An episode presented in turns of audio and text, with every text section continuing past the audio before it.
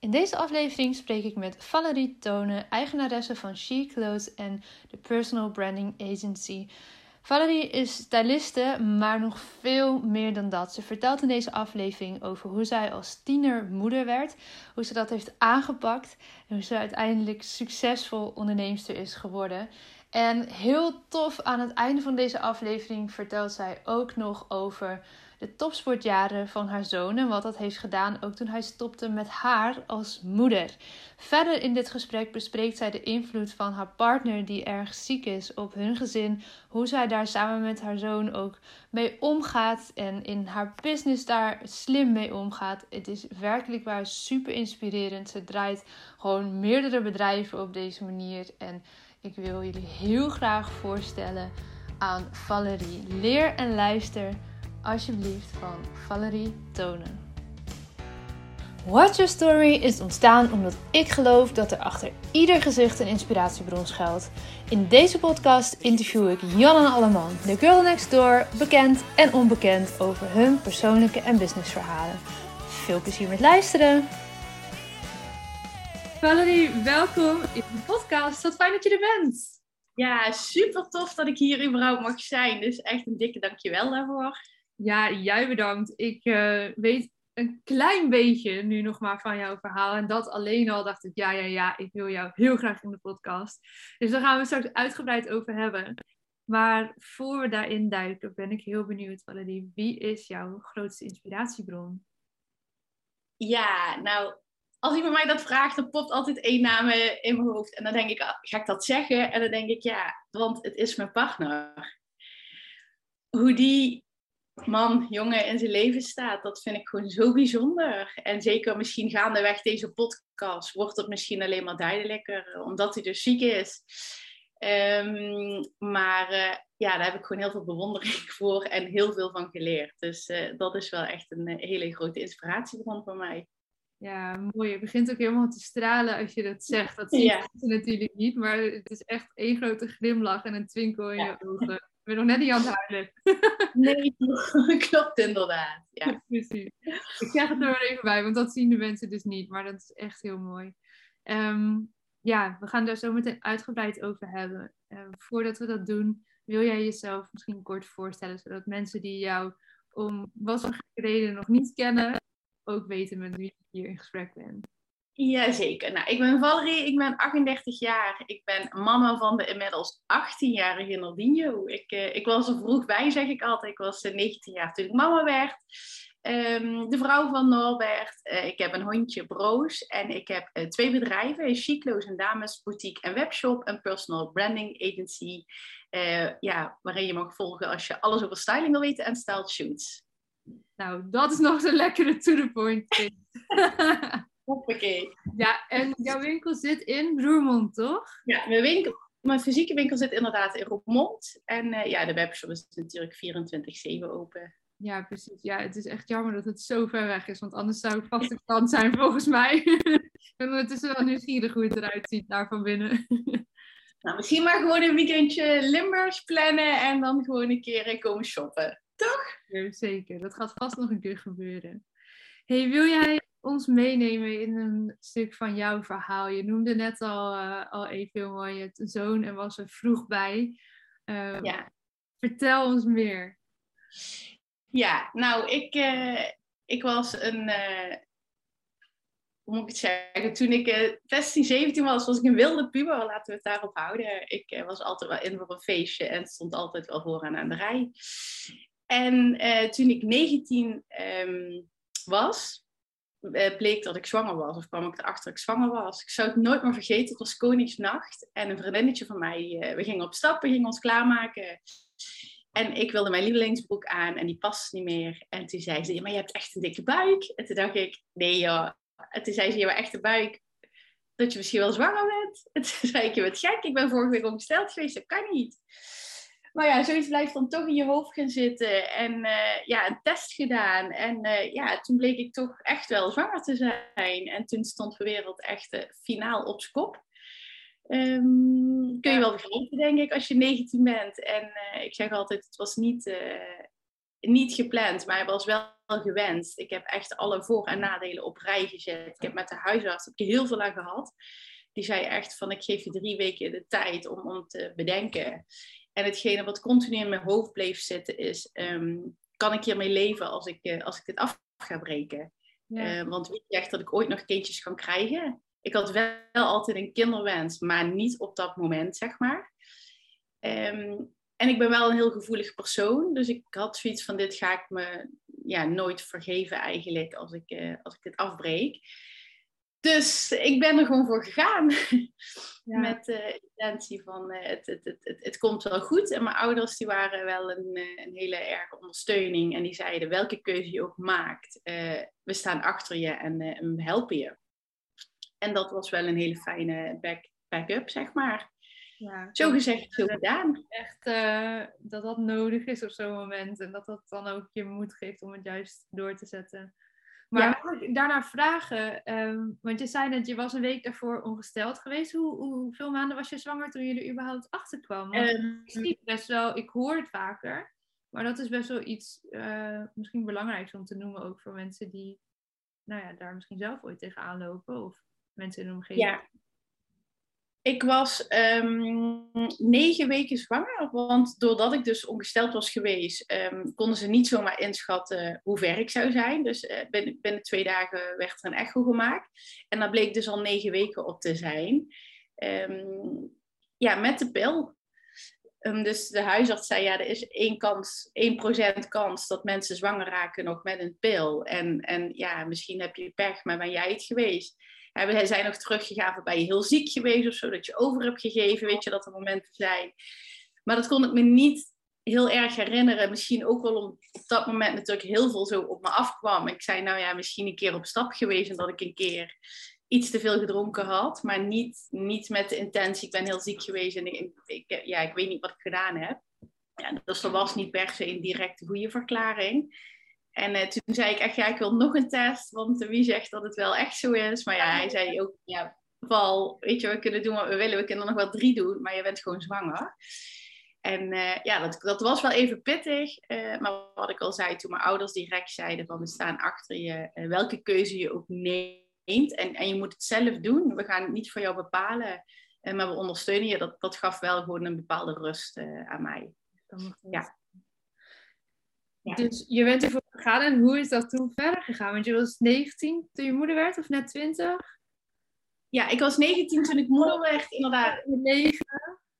Ja, vol in mijn leven. Um, op dat moment werkte ik heel veel. Ik was uh, tijdelijk gestopt met school. Um, uiteindelijk ook niet meer naar school gegaan. Uh, maar ik dacht, oké, ik heb dit kindje en ik ga, er, ik ga er echt voor zorgen dat hij de beste toekomst ooit gaat krijgen. En ik ga alles geven wat ik kan. Um, natuurlijk um, vertelde heel Roermond uh, een ander verhaal. Er zou niks van mij en niks van het kindje terechtkomen. Nou, uiteindelijk um, ja, met mijn partner door uh, samen, samengekomen. En uh, ja, ook hij is daar echt wel mijn steun en toeverlaten geweest. En ja, ik ben gewoon dat pad gaan bewandelen. Ik heb het echt op me af laten komen. En ze zeggen wel eens, weet je, als je, als je moeder bent, dan heb je een bepaald oergevoel of zo. Mm dat zorgt er wel voor dat dat goed komt. Uh, ik wilde wel uh, ja, mijn eigen boontjes doppen, zeg maar. Ik was natuurlijk alleen met Naldinho. En um, ik ben wel direct gaan werken. Um, dus ik had zoiets, oké, hoe ga ik dit doen? Mijn moeder werkte toen um, dagelijks tot half drie, drie uur. En, dus ik kon s'avonds heel goed een aantal uurtjes in de week werken. Dat heb ik direct gedaan. Ik heb heel lang gewerkt bij een zonnebankstudio, waar ik dus gewoon van vier tot negen kon werken. Ja. Waardoor ik dus overdag altijd bij Naldinho was. En dan, het, het was echt op uh, een paar straten lopen van mijn huis af. Dus als mijn ouders dan deden oppassen, kwamen ze ook nog vaak om vijf uur even langs met hem. Dat ik nog even kon zien. Dat vond die Bazinda allemaal goed. En, en dan kon ik hem toen hij kleiner was ook wel nog s'avonds zijn laatste flesje geven. Dus ik was op tijd wat thuis om om 11 uur dat laatste flesje te geven. En om hem zelf weer naar bed te doen. Ja, en dat heb ik eigenlijk uh, dik twee jaar gedaan. Um, toen ben ik um, op een gegeven moment voor een andere. Um, ja, ik, ik, wilde toch zeg maar meer ontwikkelen. Ik wilde, mode is altijd mijn ding geweest. Vanaf mijn vijftiende stond ik in de mode. Maar toen al die net klein was, was dat niet echt een goede match. Uh, omdat ik wel de zorg zoveel mogelijk zelf wilde doen. Toen ben ik uiteindelijk toen bij mijn schoonouders gaan werken. En daar mogen proeven hoe het zou zijn om misschien een, een winkel te runnen. Want die hadden een modezaak ja, maar mijn schoonouders uh, die zaten in de mode. Dus toen Naldinho een jaar of vijf was, ehm, ehm, hadden die zeg maar een, een, tweede filiaal, om het zo te zeggen. En, en Naldinho ging toen naar de basisschool, waardoor ik toch wel wat meer uurtjes kon werken. de kinderen veranderen dan ook, zeg maar, de vorm van zorg verandert dan.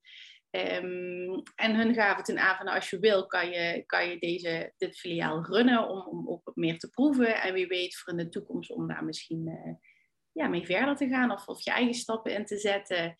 Uh, dat hebben we gedaan. Uh, dat, die, dat filiaal bleek niet rendabel te zijn om, om daarin voor te zetten. Uh, maar daar heb ik wel dus heel veel mogen proeven over hoe het is om een winkel te runnen. En toen heb ik, ja, daar hebben we besloten dat we dat gingen sluiten. Dus toen ben ik gewoon gaan solliciteren, want ik dacht, ja, ik wil toch mijn eigen cv opbouwen, ook voor mijn eigen toekomst. Toen heb ik gesolliciteerd bij een bedrijf direct als assistent-manager ik had dan wel uh, een bedrijfje gerund, maar wel zonder personeel. dus dat is toch wel Wel heel anders, ja. Ja, wel heel anders. Maar ik voelde gewoon aan alles, ik wil het en ik kan dit. Dus ik heb toen uh, gesolliciteerd. Ik ben daar aangenomen. Uh, maar heel snel, of eigenlijk binnen een maand of zo, kwamen we erachter dat ik en die filiaalmanager um, een beetje botsten. Om, ik denk dat ik heel leer, leergierig was en onbewust over haar heen ging. Dus als de area manager kwam met feedback, dan was ik direct dus hier, oké, wat wil je dat ik anders doen? Hoe moet dat dan? Um, en dat botste. Um, dus ja, dat was niet echt heel fijn. Daarna kwam er een uh, filiaal vrij, twee keer zo groot, was 180 vierkante meter. En voor manager, en toen dacht ik, fuck it, ik ga daar gewoon voor. Ik solliciteer daar gewoon ja. op wat intern. En ik kreeg inderdaad die functie. En toen dacht ik echt, oh my god, wat heb ik gedaan? Nu moet ik.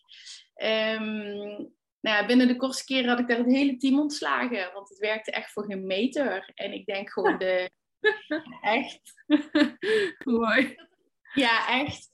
Um, want ik, ik wist gewoon wat ze van mij verwachten. En het team wat op dat moment daar stond, waren allemaal lieve meiden. Begrijp me niet verkeerd. Maar ze werkten allemaal zoals de vorige manager werkte. En, en dat waren hun waarden en normen op werkgebied. Maar dat was ook de reden dat dat filiaal gewoon voor geen meter liep. Ja. En toen dacht ik, highway en dan maar gewoon direct korte metten slaan. En uh, toen heb ik ze bijna allemaal eruit gegooid. Um, maar ik moest natuurlijk wel op korte termijn een team bij elkaar hebben. En ik wist dat ik niet met familie mocht um, samenwerken. Maar mijn nichtje die, uh, ja, die zocht een baantje en ik wist zeker dat zij een goede match zijn. Hebben ze dat toch toegezet. En uh, ja, binnen de kortste keer had ik een team van 14 mensen. Draaide, was het een van de beste filialen van Nederland. Dus ik dacht, yes, ik kan dit. Eh, maar ja. ja, ik heb daar echt zoveel geleerd. Ook die R-manager die bij Josephine, daar ben ik nog altijd dankbaar voor. Die heeft me echt zoveel geleerd in de modebranche. Doorbikkelen, doorpakken en ervoor gaan. Niet, niet, niet miepen, maar gewoon gaan. Um, maar er waren ook wel nadelen aan. Bijvoorbeeld de zomervakanties waren de beste periodes. Dan kreeg ik eigenlijk nooit vrij. Dus ik had altijd los. In januari kon ik vrij nemen. Terwijl mijn gezin bijvoorbeeld in de zomervakantie vrij had. Dus ik had toen wel zoiets van, ja, wil ik dit? Dus ik was drie jaar verder. En toen zei mijn partner of mijn vriend, zei, nou weet je, als je dan toch zeven dagen in de week moet werken, waarom dan niet voor jezelf? ja, waarom niet inderdaad, dacht ik. En uh, toen op tijd mijn assistent daarvan, de ouders, die, uh, die hadden hier een pandje in de zaak. En, uh, of in de stad, in het centrum.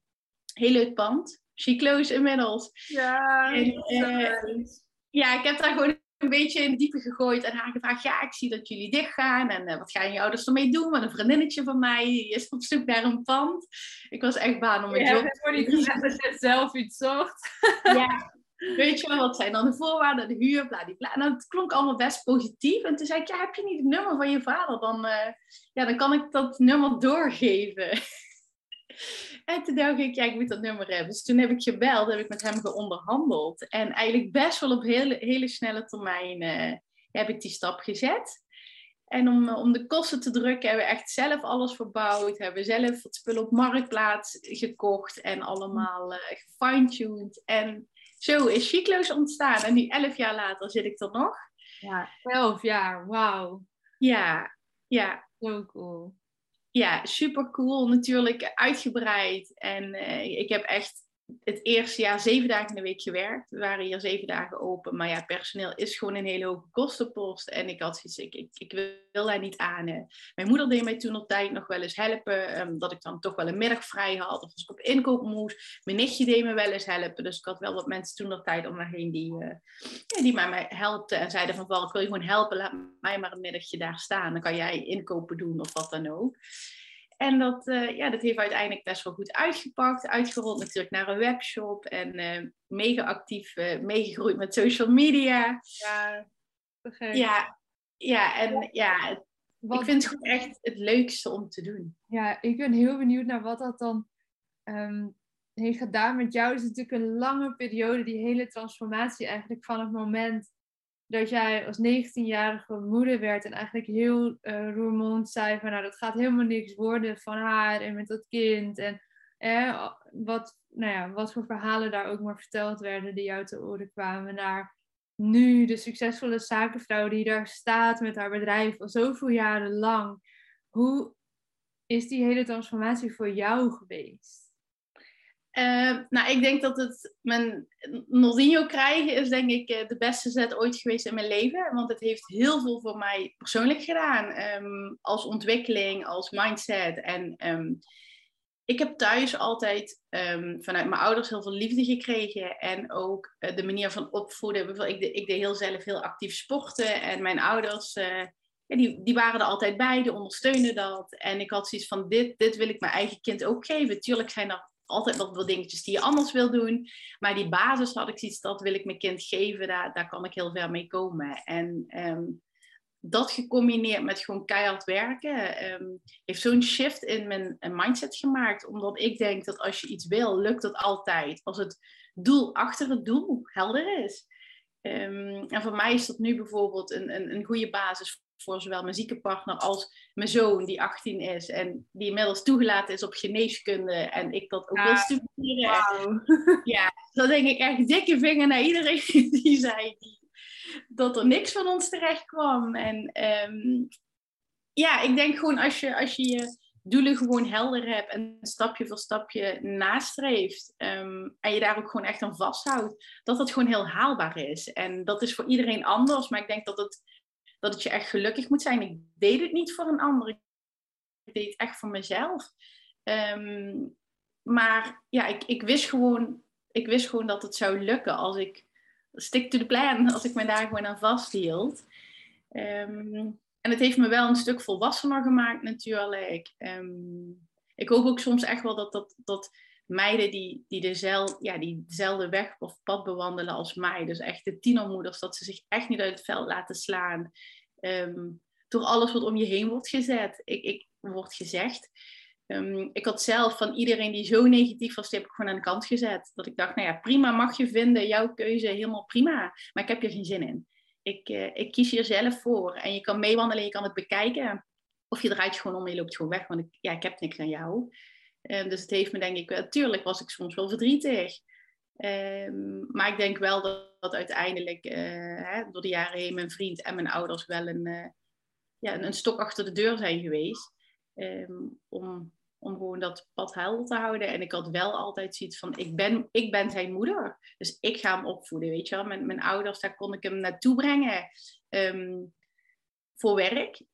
En als ik één keer in de maand op stap wilde, maakte dat echt niet uit. Maar ik hoefde echt niet elke week aan te komen. Ook wil nog even shoppen of ik wil even uit eten. Of ik, weet je, om het me makkelijk te maken. Als ik boodschappen ging doen, dan hoefde ik echt niet die kleine naar mijn ouders te brengen. Dat is van ja, boodschappen, je kan hem gewoon meenemen. En dat heeft me wel enorm gevormd. Um, ja, ik, ik wilde het gewoon altijd zelf doen. En ik denk ook gewoon dat ik een stukje wijsdrang is misschien niet, het, hè, dat klinkt negatief, maar voor mij was het wel positief. Ja, ja. Te zien dat je het gewoon kan maken als je erachter staat. Ja, fantastisch. Ja. En nu, hè, als we hem dan even naar het hele trekken, is dat uh, zelf door een hulpvragen denk ik wel in een heel ander perspectief gekomen um, in jullie situatie nu. Want je stipte het al een paar keer aan dat je man uh, ziek is. Wil je daar meer over delen met ons? Ja, ja zeker. Um, mijn man um, is denk ik een jaar of zes, zeven ziek geworden. Um, dat heeft zich eigenlijk in negatieve zin doorontwikkeld. Ehm, waardoor dat de afgelopen twee jaar denk ik echt een, een, een, diep dal is geweest, als ik dat zo mag noemen. In ieder geval, hij, heeft onhandelbare hoofdpijnaanvallen en het hele pijnsysteem is uh, kapot in zijn hersenen. Um, waardoor dat hij uh, ook duizeligheidsaanvallen heeft en eigenlijk altijd mantelzorg nodig heeft. Um, die ik hem bied samen met mijn zoon. Um, maar het heeft ons sterker gemaakt dan ooit. Klinkt misschien heel dubbel. Dat is ook misschien wel om, uh, waarom ik zeg dat hij een hele grote inspiratiebron voor mij is. Hij is sowieso altijd heel onafhankelijk geweest en oplossingsgericht. En nu zelfs nu dat hij zo ziek is, um, vind ik het gewoon heel bijzonder om te zien hoe hij dag in dag uit zich door het leven slaat. Om, ja, je moet je misschien om het uit te leggen, het is een 38-jarige man, um, heel sportief, militair geweest. Mijn zoon heeft topsport gedaan, zeven jaar op, op echt heel hoog niveau. En, en, Wat heeft hij gedaan? En die heeft uh, karate gedaan. Mm. Dus dat was echt zeven dagen in de week trainen, twee keer in de week in Luik, één keer in de week in uh, Amersfoort, want hij zat bij de Nederlandse selectie. En dan nog eens vier keer in de week, of drie keer in de week op de club en dan nog thuis. Uh, waarin ik en mijn zoon, of uh, ik en mijn partner hem altijd hebben ondersteund. Mijn partner hem ook zeg maar trainde, coachte. We zijn eigenlijk heel Europa afgeweest jarenlang om elk kwalificatiemoment voor een EK of zo mee te pikken.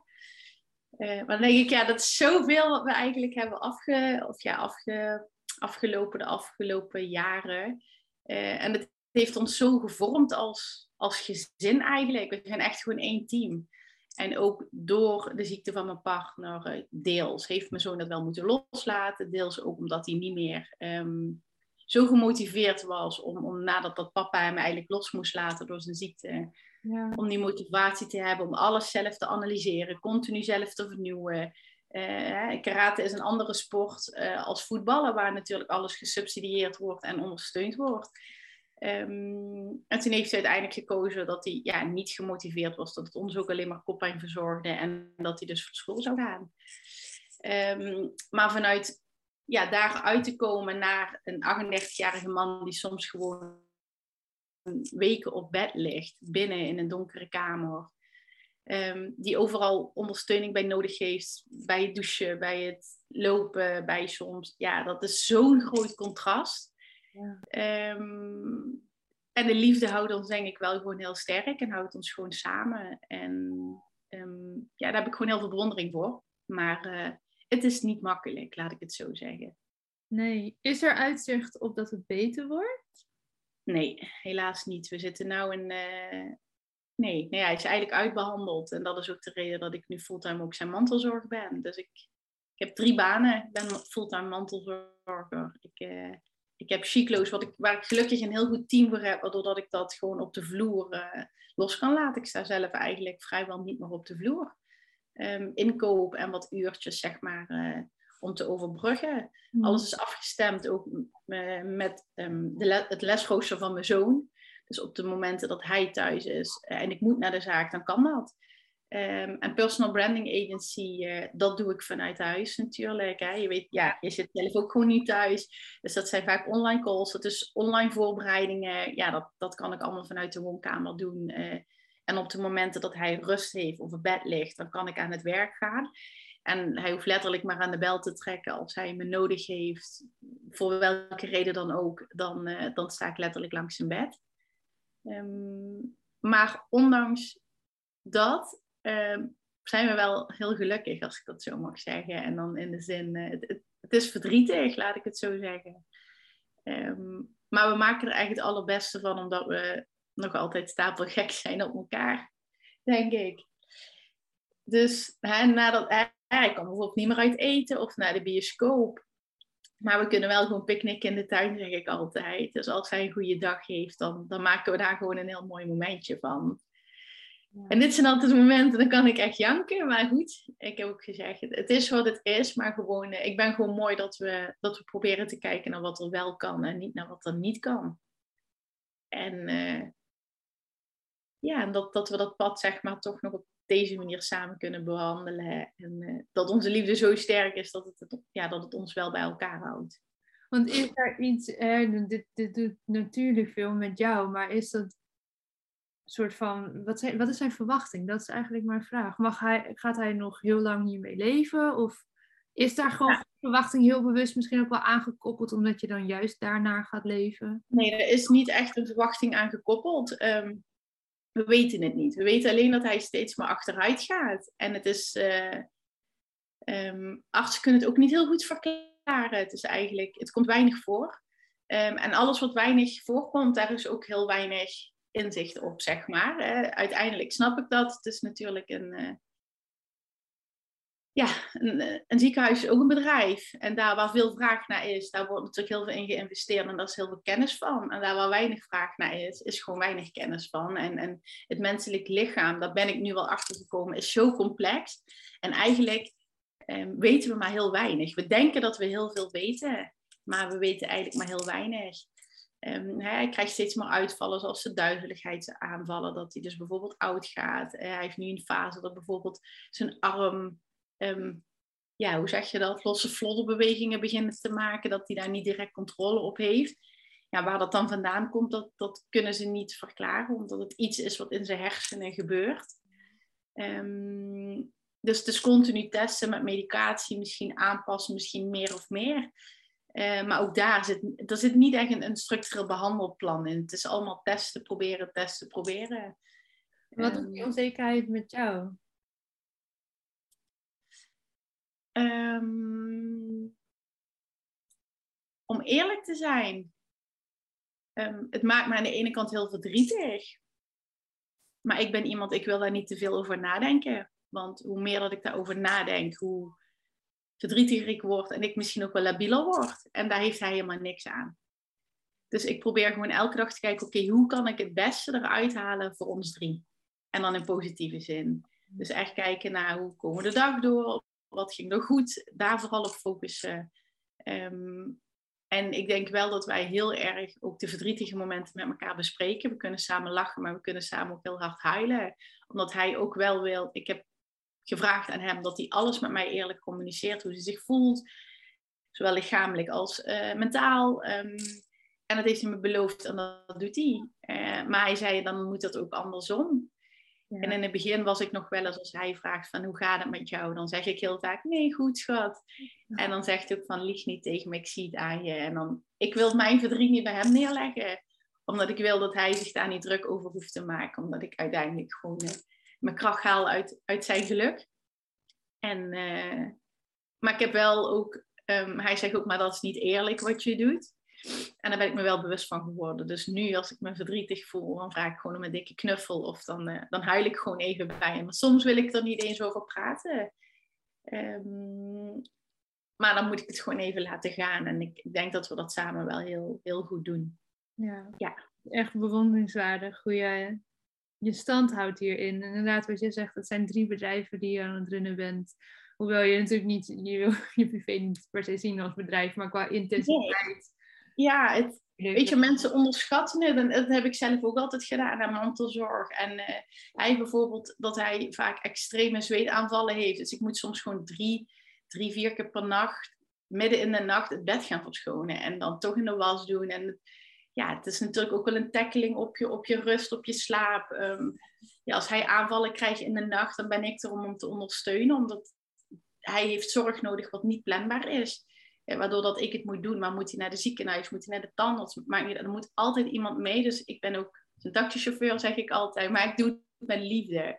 Ehm, maar het is gewoon heel intensief. Hè? Hij heeft dagen, dan kan hij zichzelf echt niet wassen, niet scheren. Ja, dan ben ik degene die dat, die dat voor hem doet. Of, of mijn zoon natuurlijk.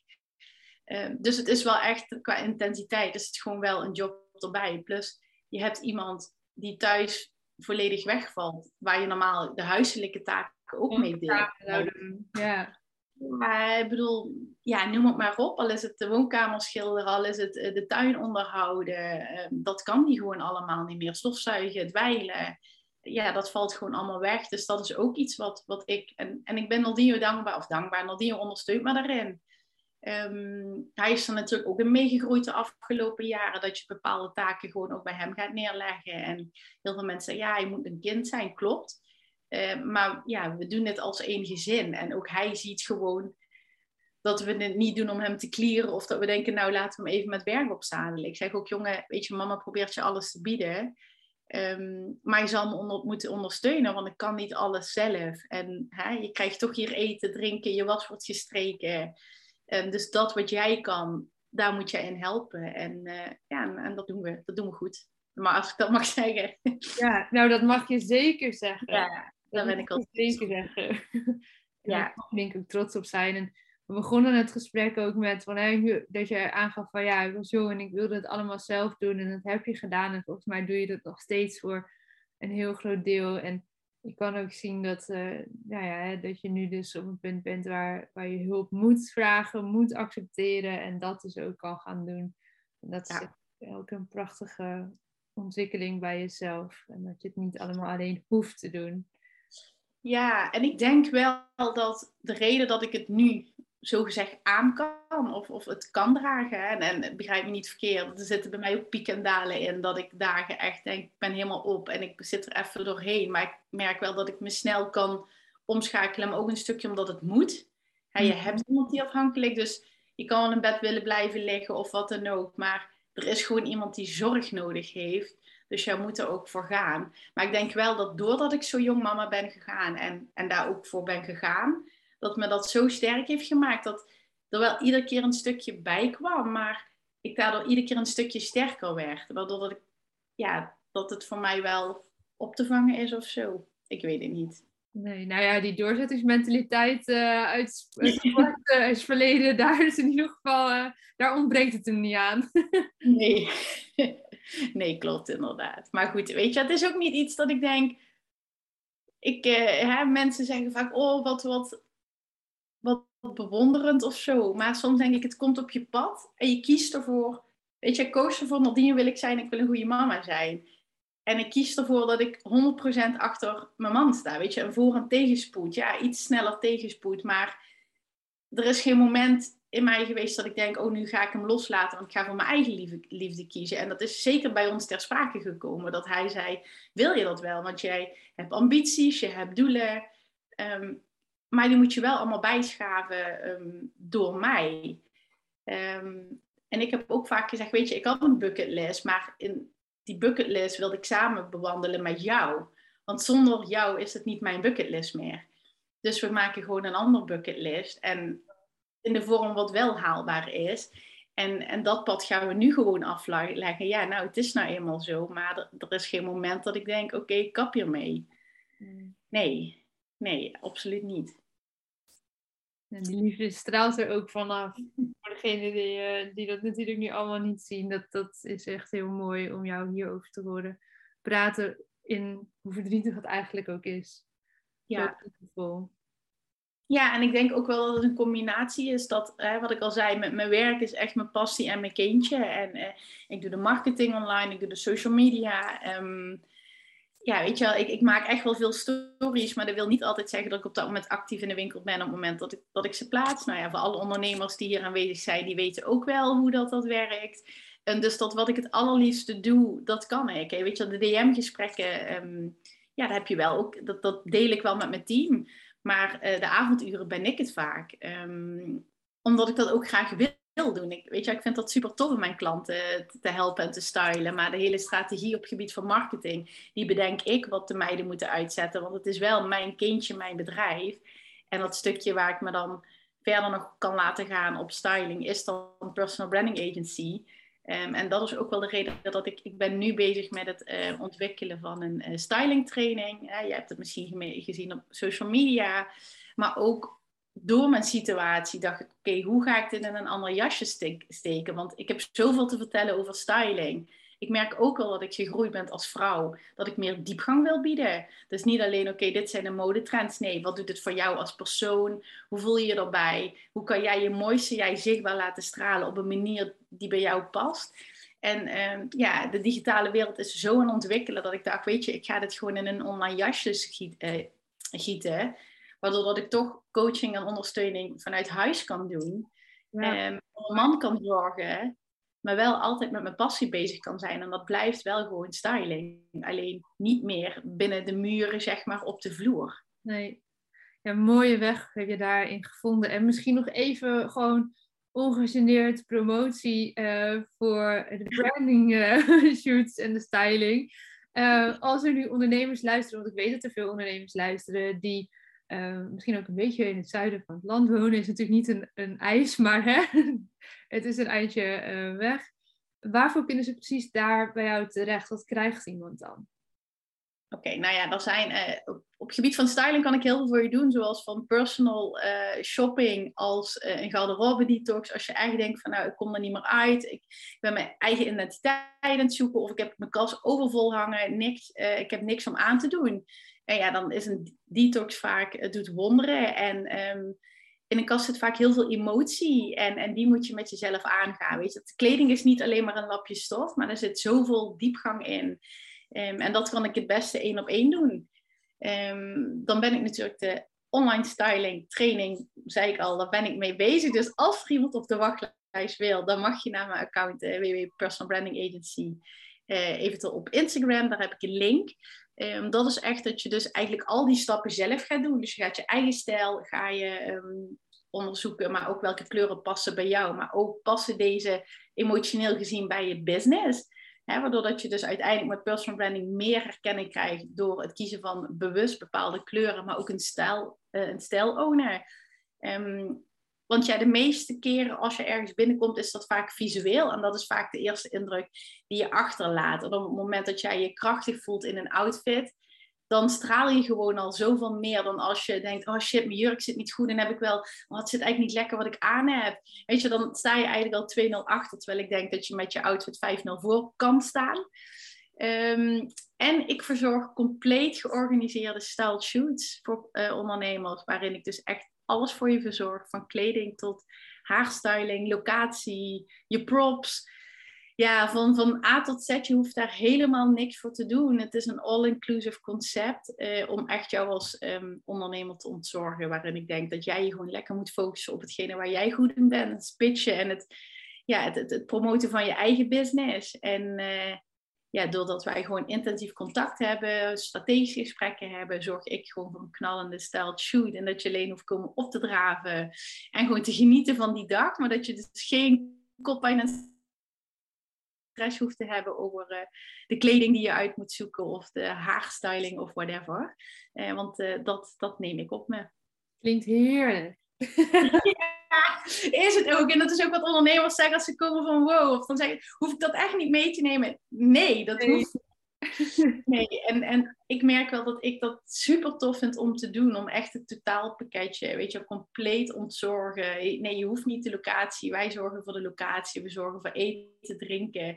Ja, noem maar op. Alles wat je die dag nodig hebt, daar, daar zorg ik voor. En ja, ik, eh, ik word er echt heel happy van als ik dat mag doen. Ik, uh, ja, vind ik echt te gek. Mooi. Ja. Nou, dus hè, ondernemers die dit hebben gehoord en denken, ja, dat wil ik zoek Valerie op en uh, boek zo'n, uh, ik wou zeggen shoot, maar eigenlijk boek zo'n hele dag, is het meer.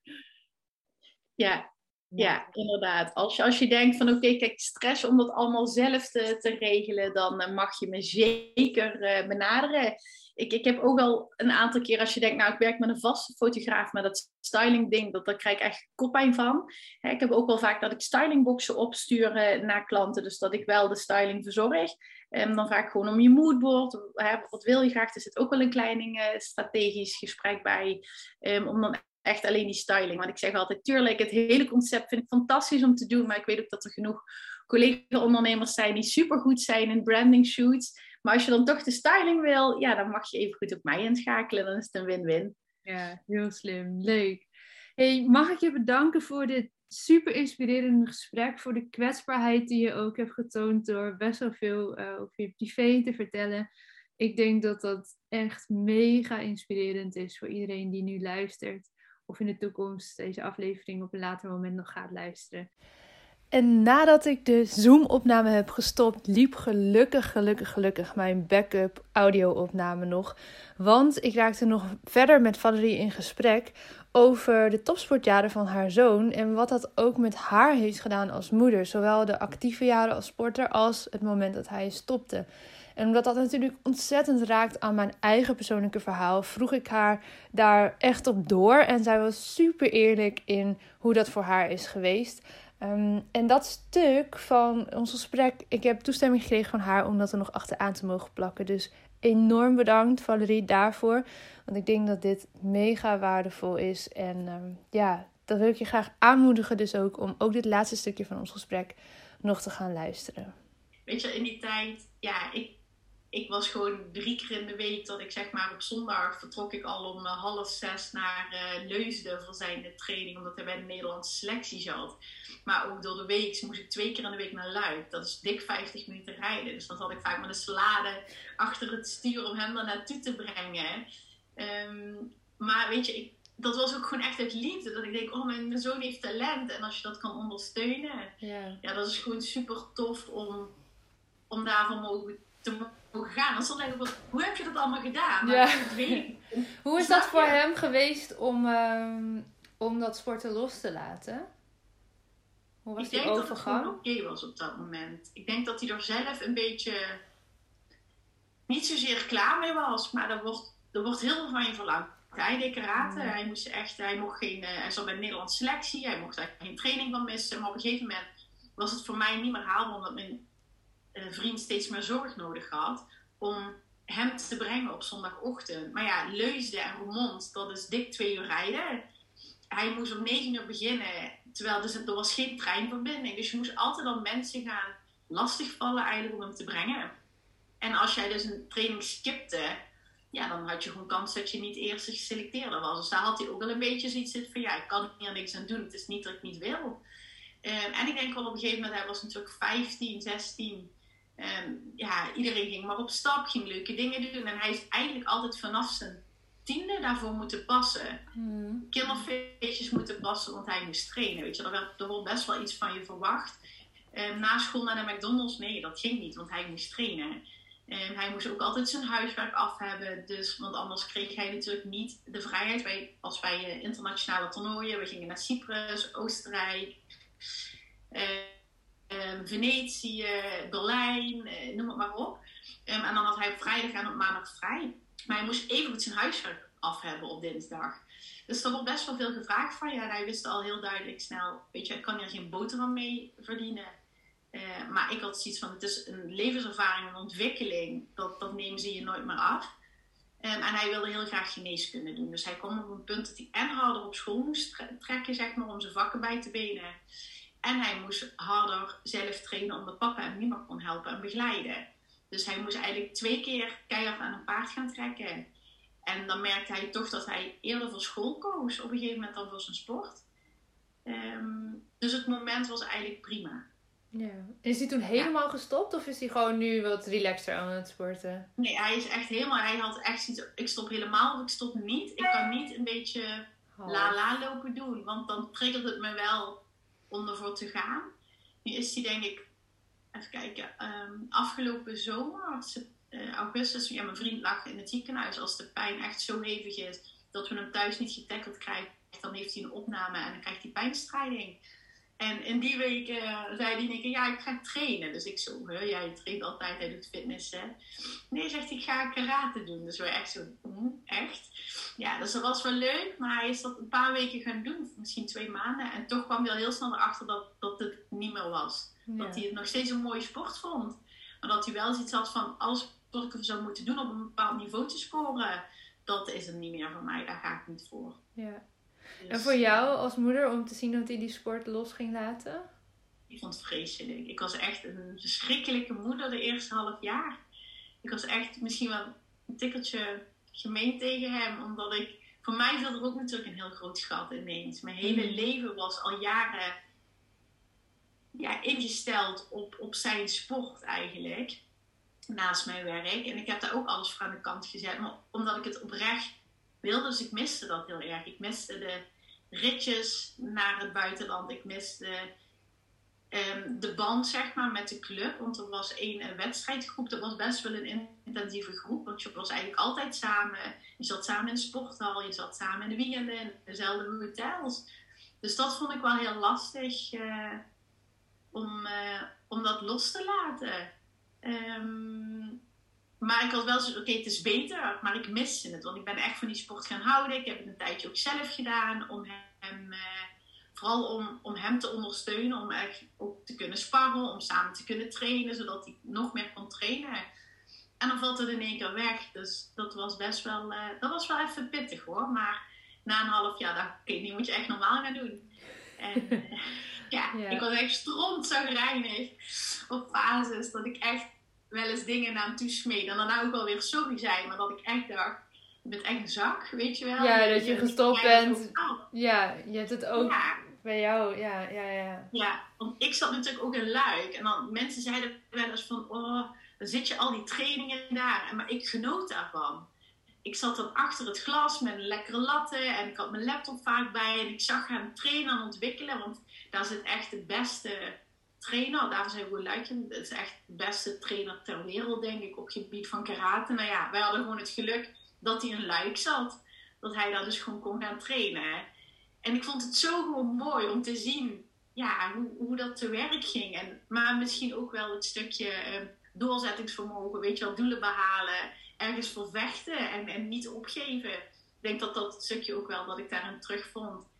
Uh, dat vond ik gewoon fantastisch om, om te zien, zeg maar hoe streed die man was, maar wel fair. Weet je, hij was keihard, maar wel fair. En ik hou daarvan. Ja. Wat zou je willen zeggen? momentjes was ik ook kwijt. Dus... Ja. Wat zou jij, zou jij willen zeggen tegen ouders die daarmee te maken hebben? Zodat hè, dat je nu ouders luisteren die een kind uh, hebben die op hoog niveau sport. Of überhaupt sporten. Want het, het geldt natuurlijk net zo goed als je op een lager niveau sport. Als iemand stopt, dan valt dat ook weg. Uh, wat zou je willen uh, meegeven? Nou, ik zou vooral zeggen dat je die emotie bij jezelf moet neerleggen. Hè. Ik heb Mario altijd gezegd, zolang jij dit wil, ondersteun ik je. Het is nooit de moeite geweest. Want ik vind niet dat je als ouders moet pushen um, om iemand uh, een bepaald doel te laten behalen als ze dat zelf niet willen. Dat geldt ook bij school. Als je kind absoluut niet gemotiveerd is um, en op het randje loopt van VWO of HAVO, laat dan HAVO doen. Dat, dat zou ik wel meegeven. Maar op het moment dat, dat ze ervoor kiezen om te stoppen met die sport, omdat zij er niet meer happy van worden, denk ik wel dat je, dat je erover moet praten. Maar niet een bepaalde, en dat heb ik misschien wel gedaan, een stukje schuld of emotie bij hem in de schoenen gelegd, omdat, omdat het ook een gat voor mij viel. En ik denk dat dat absoluut niet fair is dat ik dat gedaan heb. En dat, dat zeg ik hem nou ook nog vaker. Maar ja, bespreek de emotie misschien met je partner. Of misschien zoek je weg om misschien toch nog deel te blijven uitmaken van die club of van die sport waar je dan zelf het gemis hebt. Um, maar het is gewoon niet eerlijk om, uh, om de bal bij, uh, bij die persoon neer te leggen. Want voor hem was het ook geen makkelijke keuze om uiteindelijk echt de knoop door te hakken. En um, het moet niet zo zijn dat hij zich schuldig voelde naar mij om een keuze te maken waar hij achter staat. Ja. Um, en ik denk dat hij dat op het laatst wel een beetje heeft gehad. Um, en daar ben ik absoluut niet trots op dat hij dat heeft moeten voelen. Um, dus dat denk ik. Ja, maar wel heel menselijk dat het gebeurt, denk ik. Want ja. het is een stuk van zijn identiteit, een groot stuk van zijn identiteit, in ieder geval toen geweest, maar ook van jou. Ja, ja je zit er zo diep in. En, en ja, wat ik zeg, dat er ontstaat gewoon een gat. En, en je gaat daarvoor. En wat ik zeg, je, ja, eerst kon ik helemaal niks van die sport. Ik dacht, karate, ja, nou leuk. Maar je gaat je natuurlijk continu verdiepen. Je zit, elke training zit je langs de lijn. Dus ja, die intensiteit, die maak je mee. Je gaat je erin verdiepen zodat je hem kan helpen. Dat je met hem kan trainen thuis. Um, dat als er een keer een coach tekort komt, dat je zelf op die stoel kan gaan zitten. Dus dat, dat ja, weet je, die lijn wordt steeds dunner eigenlijk naar... Um, ja, het, is niet meer echt ouder en pupil, maar het is meer ook coach en pupil. En daar die balans in vinden, dat, dat is wel soms lastig. Ja, ik kan me voorstellen. Nou, het klinkt als, als een mooie periode en ook heel mooi hoe je er zo eerlijk over vertelt, uh, hoe dat voor jou ja. is geweest. ja, nou ja, goed. Het is wat het is, zeg ik altijd. En ook ik doe niet alles goed. En dat durf ik ook gewoon heel makkelijk toe te geven. Ik heb dat toen ook denk ik echt wel uit emotie gedaan. Omdat ik zoveel liefde ja. voorbij bij had. Weet je? En ik wist ook, gewoon, het is niet omdat het mijn eigen kind is. Maar hij had zoveel talent. En ehm, misschien ook wel de combinatie dat mijn partner zeg maar ziek was. Dat ik denk, je kan zoveel en je gooit het nou gewoon weg. Terwijl je hebt een papa die alles zou willen, maar zijn gezondheid laat het niet toe. Snap je? En, en, en dat is hoe het is, maar was misschien niet altijd eerlijk om die vergelijking te maken. Maar onbewust doe je het wel, omdat je denkt, je hebt niks wat je in de weg staat. Je hebt ouders die je begeleiden, er zijn ook heel veel kindjes die willen heel graag.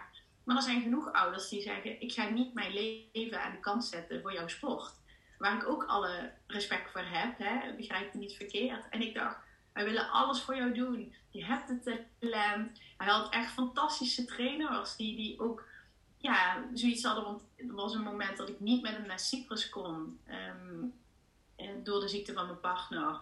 Waarbij dat de trainer zei, prima, dan ga ik met hem. Dat ik echt dacht, jij, weet je, je dus je gaat gewoon geld betalen voor een trip. Je, je levert je vrije tijd in. Zodat hij op dat kwalificatiemoment kan zijn. Ja, hoe bijzonder is dat, dat dat mensen dat gewoon doen. En weet je, als ik dacht, je hebt alles mee en iedereen, en je geeft het gewoon op, ja, dat is lastig te beseffen. Maar ik ben ook een volwassen vrouw en hij was 16, het is nog maar een kind. Dus ook dat stukje is dan soms moeilijk. Je staat er zo tussenin, tussen die beide ja, werelden. Ja, tussen die twee muren. En, en natuurlijk, aan de ene kant weten ze heel veel en zijn ze wel volwassen. Maar aan de andere kant zijn ze ook kind en laten zij zich ook gewoon meeslepen door bepaalde emoties. Ja, en hoe stoer is het dat je dan toch, uh, dat hij dan toch ook die keus durfde te maken voor zichzelf. En daarin wel zijn hart heeft gevolgd om te zeggen: ja, ik, ik kan het fantastisch goed sporten, ik heb heel veel talent.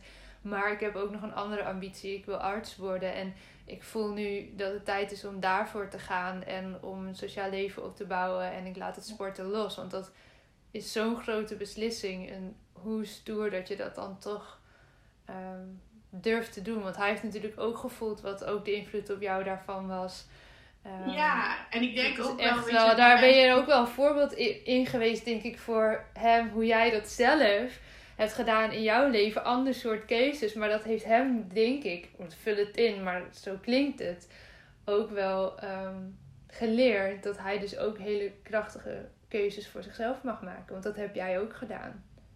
Ja, dat, dat denk ik wel. En, en ik heb ook altijd gezegd, weet je je moet, je moet het niet voor ons doen. Je moet het echt willen. En snap je, dus dat stukje hebben we altijd meegegeven. Wat ik ook, en ik meen dat ook op gebied van school. Ik heb altijd gezegd, kijk naar die kan VWO. Ik zeg ook, dat is een gegeven. Dus mijn doel is altijd geweest, laten we hem positief motiveren. Dat hij in ieder geval zijn VWO-papiertje haalt. En vanuit daar kan hij alle kanten op. HAVO is ook prima, maar ik vind als je, als je voelt dat iemand het wel gewoon kan. Het is alles als iemand op zijn tenen moet lopen. Dan zou ik nooit pushen. Dan denk ik nee, laat hem ademhalen en doe een stapje terug. Maar in de fases denk ik als ouders zijn is het wel belangrijk om die sturing te blijven bieden.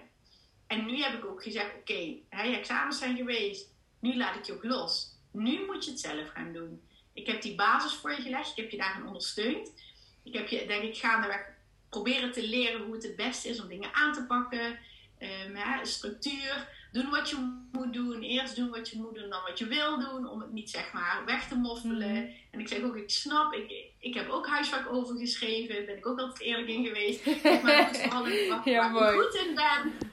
Ja, weet je wel. Ik zeg, maar kies de vakken waar je goed in bent. En niet waar je op het randje staat. Want dan is huiswerk ook een manier van oefenen. Mhm. Snap je? Dus ik, ik kan wel heel mooi gaan praten, maar we schelen 18 jaar. Weet je, ik weet nog heel goed hoe het werkte toen.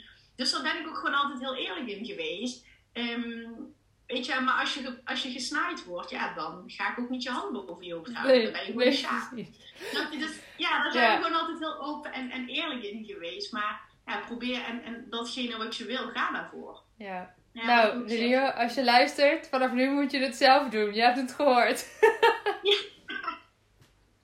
Ja, nou, dat weet hij ook. Daar, zijn we, daar ben ik ook gewoon heel transparant in. Ik heb ook gezegd, prima, ik hoop dat je examen haalt. Hij is ja, klaar. Uh, fantastisch. Maar ik hoop gewoon dat hij... Uh, ja, dat hij ervoor gaat, ook op, op geneeskunde. Het is niet zomaar, het, het is al heel speciaal, speciaal. Ik denk dat het wel heel goed is dat hij überhaupt binnen is gekomen. Want ja, dat is niet iets. Volgens mij waren er 1350 eh, aanmeldingen en 316 eh, plekken. Ja. Ja. Snap je? Dus dan denk ik ook, oké, bijt je er nou in Als het echt is wat je wil, bijt je erin vast. Als je erachter komt dat dit niet is, dan zoek je iets naar wat wel bij je past. Want uiteindelijk denk ik wel dat dat het allerbelangrijkste is. ik, ik zeg dat ook, dat stukje styling, dat is echt mijn basis. En nu dat ik niet meer elke dag op de vloer kan staan, ben ik toch gaan zoeken, oké, hoe kan ik dat vormgeven? Want ik krijg daar energie van. Dat is mijn stukje afleiding. Ik word daar super blij van. En dat heb ik hem ook altijd gezegd. Al ga je, weet ik veel, word je dakdekker. Het zal een worst wezen. Doe iets waar je echt goed bij voelt. Ja. Nou ja, en daar gaat zijn sportmentaliteit hem natuurlijk echt al in helpen. Als hij het inderdaad zo leuk vindt als dat hij nu denkt. En uh, zich erin vast gaat bijten en dan zit het met uh, die mentaliteit en het doorzettingsvermogen wel goed. Ja, dat denk ik ook wel. Ik denk wel dat het ook een basis heeft gevormd. Hè? Plannen, dat soort dingen. Tuurlijk. Is, ja, dat is Want hij moest altijd zelf de communicatie doen, ook met school. Op gebied van uh, dat hij vrij moest. Uh, hoe hij dan zijn huiswerk, hoe hij zijn toetsen moest inhalen. Hij had een topsportcontract. maar dat was echt tussen hem en school. Ik mocht me daar niet mee bemoeien. Hij moest dat echt zelf regelen. Dus dat zijn wel dingen wat je vormt. Dat Zeker. je weet dat je dingen op tijd moet regelen. En, eh, Zeker, dat is een hele verantwoordelijkheid die ze heel bewust natuurlijk geven op dat moment, maar die ook zo leerzaam is. Ja, ja, zeker. Dus uh, ja, we, we, hebben gewoon een mooi pad bewandeld de afgelopen 18 jaar. Dat mag ik wel zeggen. Dat mag je zeker zeggen. Dankjewel voor het luisteren naar deze aflevering van de Lotte Gerland podcast. Ik vind het super leuk om te weten wie er luistert en vind het dan ook te gek als je dit met me deelt. Bijvoorbeeld via je Instagram stories.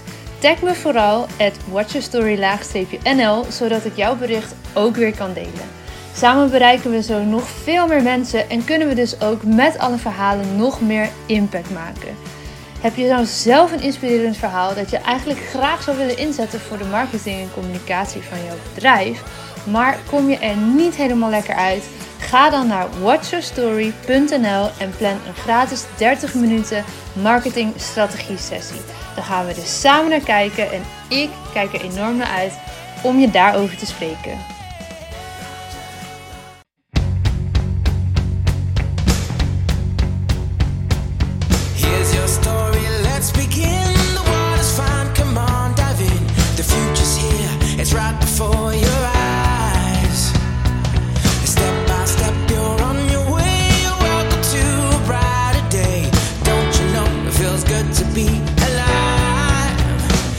Could be larger than life, bigger than the world, living out the hopes and dreams of every boy and every girl.